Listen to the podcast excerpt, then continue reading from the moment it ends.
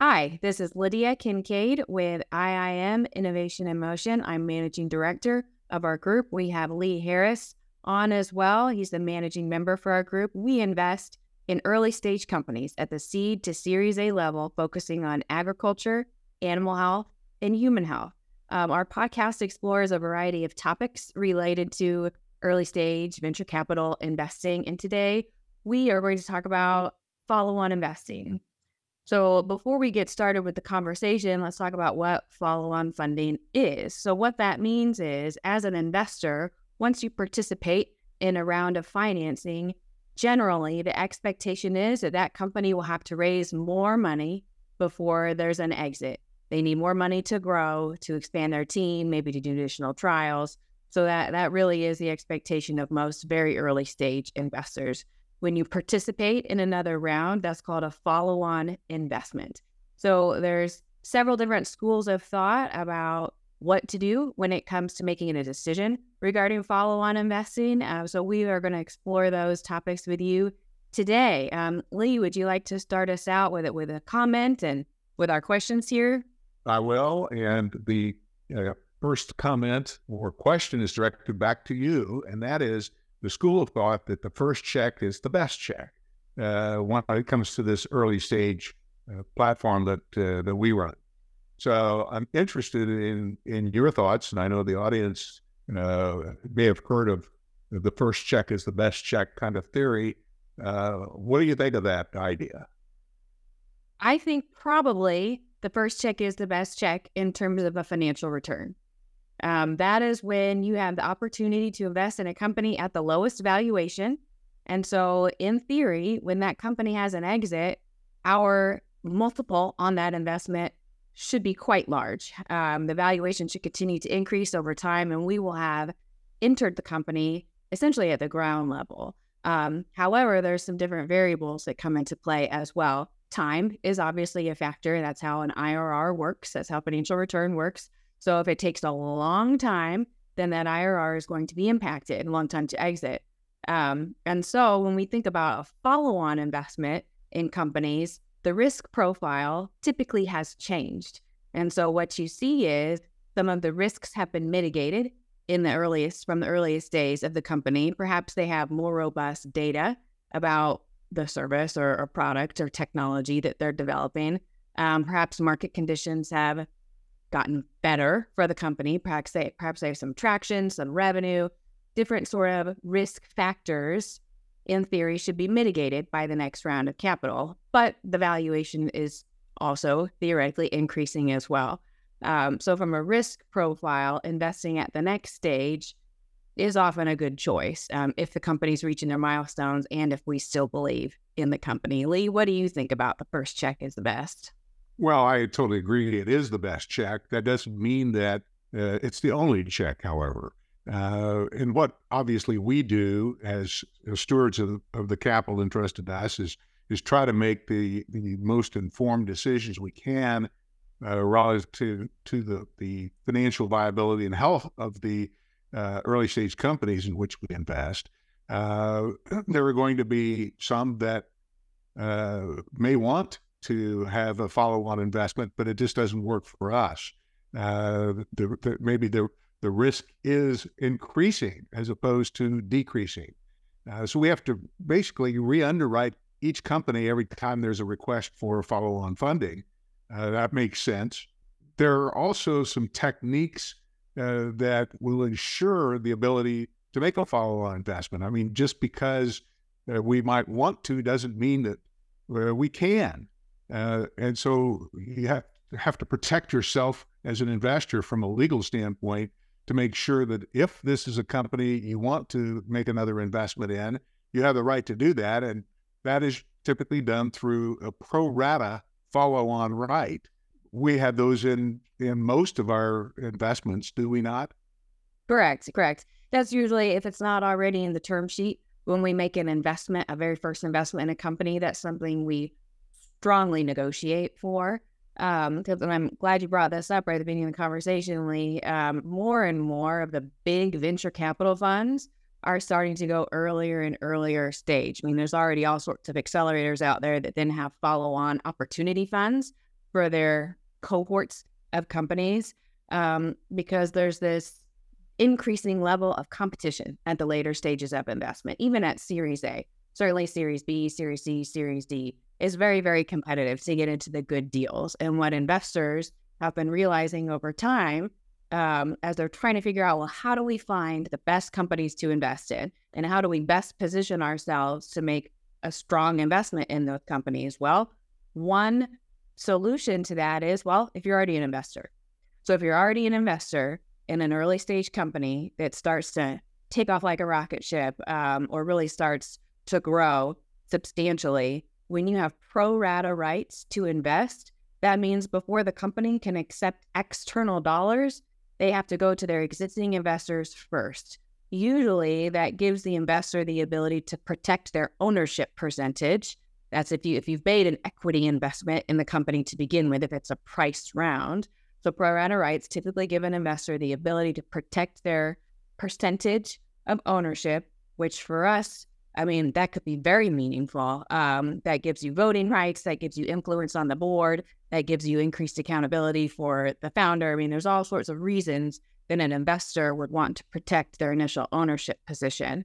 Um, it doesn't mean you have to, but it gives you the right to do that as an investor. Convertible notes get a little bit trickier because you don't own you don't own a stake in the company. Um, so what we have negotiated for, if a convertible note is the first check that we've made into to make an investment into a company, is pro rata rights at the level of like the dollar level of our convertible note. So that's something that certainly can be done as well, or some sort of blend um, of pro rata rights. So that that is certainly very important in investors as you're thinking about supporting a company um, as they grow and being able to protect your position there. There's another important factor here, and that is how much exactly uh, should one reserve, whether it's a fund that uh, we might manage or whether it's an individual investor looking at uh, their pool of capital, how much should be reserved for follow on investments? And typically, uh, we're seeing anywhere from 40% to 60 to 65% of that, uh, that uh, capital pool, if you will, uh, to be reserved for follow on. So actually, more dollars uh, would be available for follow on than for the initial investment in a, in a, in a fund. Let's say it's a $20 million fund and, and they have a 60, 60% uh, reserve for follow on. That's 12 million of the $20 million go into potentially go into follow on. Now, uh, why is that necessary? Well, as you earlier mentioned, uh, the, the the value of these companies in Series A, B, C, and D uh, expands sometimes exponentially, and to protect that three percent, let's say we own three percent at the outset with the initial seed stage investment. To protect that three percent, we're going to have to invest a whole lot more than we did the first time around to maintain that that three percent. So that's why uh, VC funds reserve so much of their capital for follow on investments. And if you're an individual investor and you're thinking, I'm going to invest hundred thousand dollars in early stage companies, uh, it would probably be smart to follow suit. Uh, and you know maybe half that, maybe fifty thousand dollars of the of the hundred you hold back for follow on investments in the companies in which you've already invested. So uh, that, that's just kind of a rule of thumb, if you will. Uh, part of that is driven by the fact that at the early stage, we know that most likely at least 50%, maybe as many as, as 70 to 75% of the companies will actually fail. Uh, that's just the track record that's been developed in the industry for many years. Uh, and as a result, you're not going to be making follow-on investments in that many of the companies. But when you make one, it's going to be a whopper, uh, most likely. That's right, and the timing can get challenging as well because you don't know when that failure is going to happen. Um, so, I mean, we could, if you have a three-year investment allocation period for the fund, you could have some of your very first investments already raising a follow on round before you've even completed your initial checks in the full, you know, 10 or 20 portfolio companies. So that's why, Lee, as you said, we still underwrite every single company every single time they're raising money. We don't just assume, oh, this is a this is a good opportunity for us to invest just because they're a portfolio company. Um, we're still selective about the companies that we provide follow-on capital to. Um, there's there's also something, Lee, that we haven't discussed, um, and that's really signaling. Um, signaling in venture capital is what like it's, it's terminology re- relaying to other investors what the current investors are believing about the company. So, signaling for a founder who has 100% of their existing investors committed to this next round of capital, that's a pretty strong signal to new investors that, wow, these people who know the most about the company, they know the ins and outs, they know um, the good, the bad, and the ugly, they still believe in this company and they are going to put more money in, must be pretty good opportunity. However, if a founder, you know, only has maybe a couple investors raise their hand or none, that's a really negative signal to the market. Uh, well, why don't their existing investors believe in this company anymore? So beyond just the financial returns and the way that we think about underwriting and risk, that sort of, you know, emotional side, if you will, and relationship side of venture investing is is very real, um, and that can come into play uh, very often um, as companies are going out to the market to raise more capital. Now, there are many things to consider uh, when looking at a follow on, and those include the list will go on and on, but uh, how good of a steward has the company been of the capital entrusted to them? How well is the company communicated with its investors? We have uh, some companies that just do a marvelous job of communication. In one case, it's weekly, uh, just a little weekly summary update, which is fantastic. Uh, and it is forthright and transparent, gives us a lot of confidence that the, the founders know what they're doing. How has the team gelled and performed together? What kind of quality uh, are we seeing with the, the people that have been hired and uh, and have been attracted to the company in the first place? How well has the board performed? We've talked many times. Is there a real board or not? If there's not a real board at the seed stage, uh, there sure as heck will be after Series A. That'll be forced upon a company uh, by the investors. It's better that there has been that board has been created uh, early on.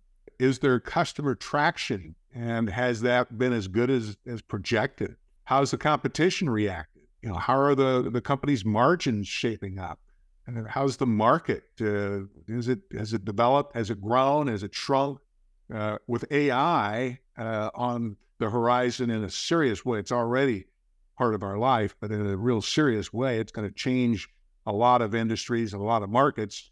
That's absolutely something that that needs to be considered. And if you made a, a, an initial investment in a company that was exciting and AI looks like it could be changing the landscape, how well is that company adapting to that factor? Also, how has the, the exit landscape evolved? Is it still robust or with interest rates where they are or supply chain issues, whatever the case might be?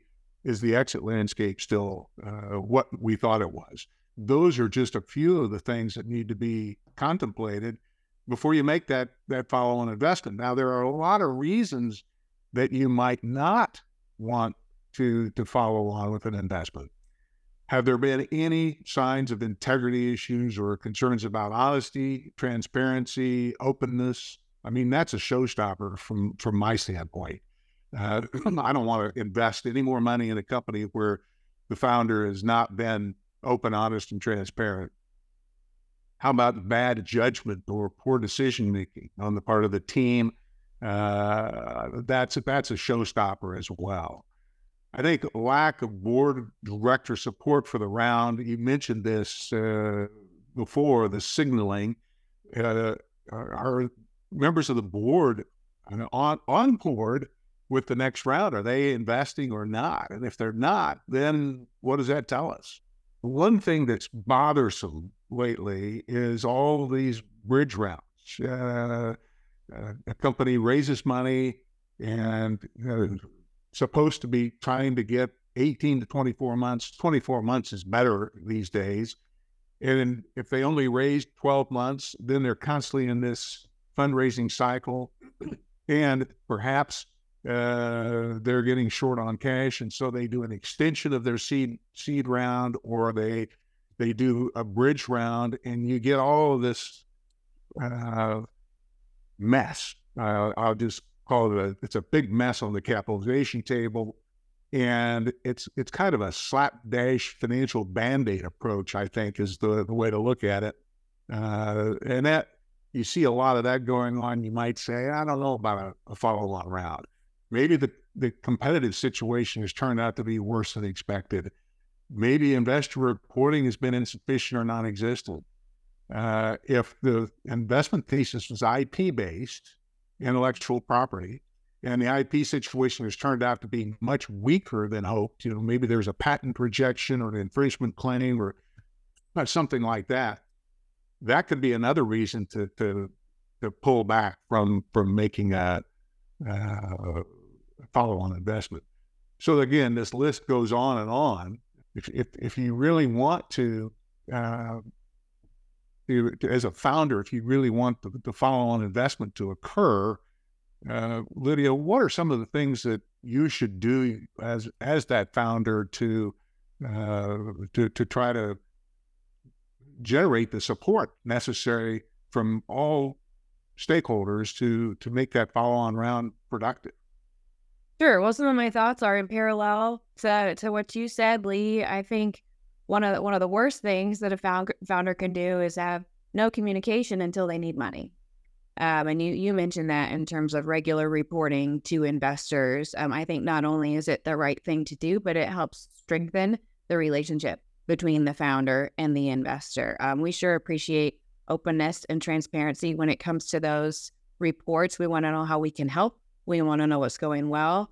Um, and we don't really like surprises. Most investors don't, no matter what they're investing in. So I think if we have a good understanding of the company um, from day one, from our investment, then that really sets a strong foundation for support, um, even to get the company in front of the investor group. If the if the investor group as a whole knows what's going on, they will be more apt to listen um, and probably continue to support the company. I think also having realistic projections is really important as well. If you're showing investors in your pitch deck um, that you're going to go from zero to 10 million in revenue in 12 months, you should really have strong evidence to support that because when the company is running out of money and ready to raise the next round and you've only generated 50 grand, well, that just is like so far off base um, that, that it starts to become a credibility issue. Um, well, if this company was so far off base in such a short amount of time, um, what's going to turn things around now.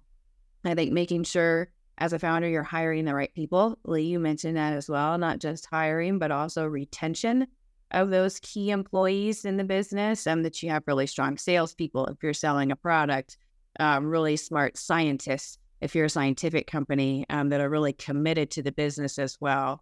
Um, that that's really really key for investors to believe uh, in the sustainability and the longevity of a company as well. Um, continuing to iterate on your vision instead of just being so pigeonholed in maybe the initial vision. If there's other opportunities for the business to grow, um, other ways to generate income, revenue, um, other ways to expand the footprint and become a real platform technology, we'd like to see process or we'd like to see improvement uh, on how a company is actually doing that. Um, the the better approach instead of narrowing your focus would be to broaden your focus and maybe make a little bit of progress in some different avenues um, while still having a number one priority in your key um, focus area. So th- those are a few things I would recommend. I think um, being responsive, always being able to respond to questions that you get, um, and being thorough in your responses as well. Um, treating investors with respect, which sounds like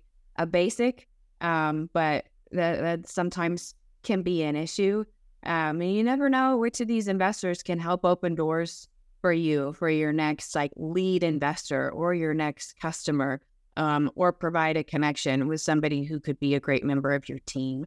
Um, so I, I would just really encourage the founders out there to to really work at cultivating relationships with all of their investors, not just the largest ones, uh, but all of their investors to really set your company up for success. What else would you like to add to Ellie? Just a few more. One thing for sure is that we need to see a founder that's been a student managing their burn rate. Uh, that's really, really something that's very critical in this difficult period of time we're in right now, where fundraising is concerned. Uh, we need to see innovation and that our founders are looking for new ways to differentiate their product or service to propel their business forward, and particularly understanding what it's all about to build a moat uh, around their product or service. Uh, that's part of the differentiation process, of course. The founder understands their compensation should be tied to the success of the company. Uh, and uh, you, you mentioned transparency, honesty, integrity, all that's critical it's interesting. Our portfolio, uh, for the most part, we have some some terrific founders that are doing all the right things. There's there's probably a juxtaposition. We have a company that that we think is kind of the poster child for not doing things the right way. Uh, they send out weekly updates, but their weekly updates are all fluff. Uh, the founder has raised the salary that person has raised their salary significantly way above where uh, where they should be for a company at this at this stage. Uh, their ARR, which they brag about regularly, uh, their annual ARR is less than their monthly burn rate. Uh, yet they pound the drum that they're succeeding, uh, and it's it's just it's really disappointing to see this founder operate in this fashion. On the other end of the spectrum, we have several companies that do this, but one in particular I mentioned gives the the weekly update to email, uh, totally transparent, tells us what's working and what's not working. They are looking for ways to to differentiate uh, constantly, and uh, they also are showing progress. I mean, they're uh, in the in the hardware business as well as a subscription uh, software kind of a of an approach, um, and uh, they've gotten some real traction. So when the time comes for another round there, we will be interested.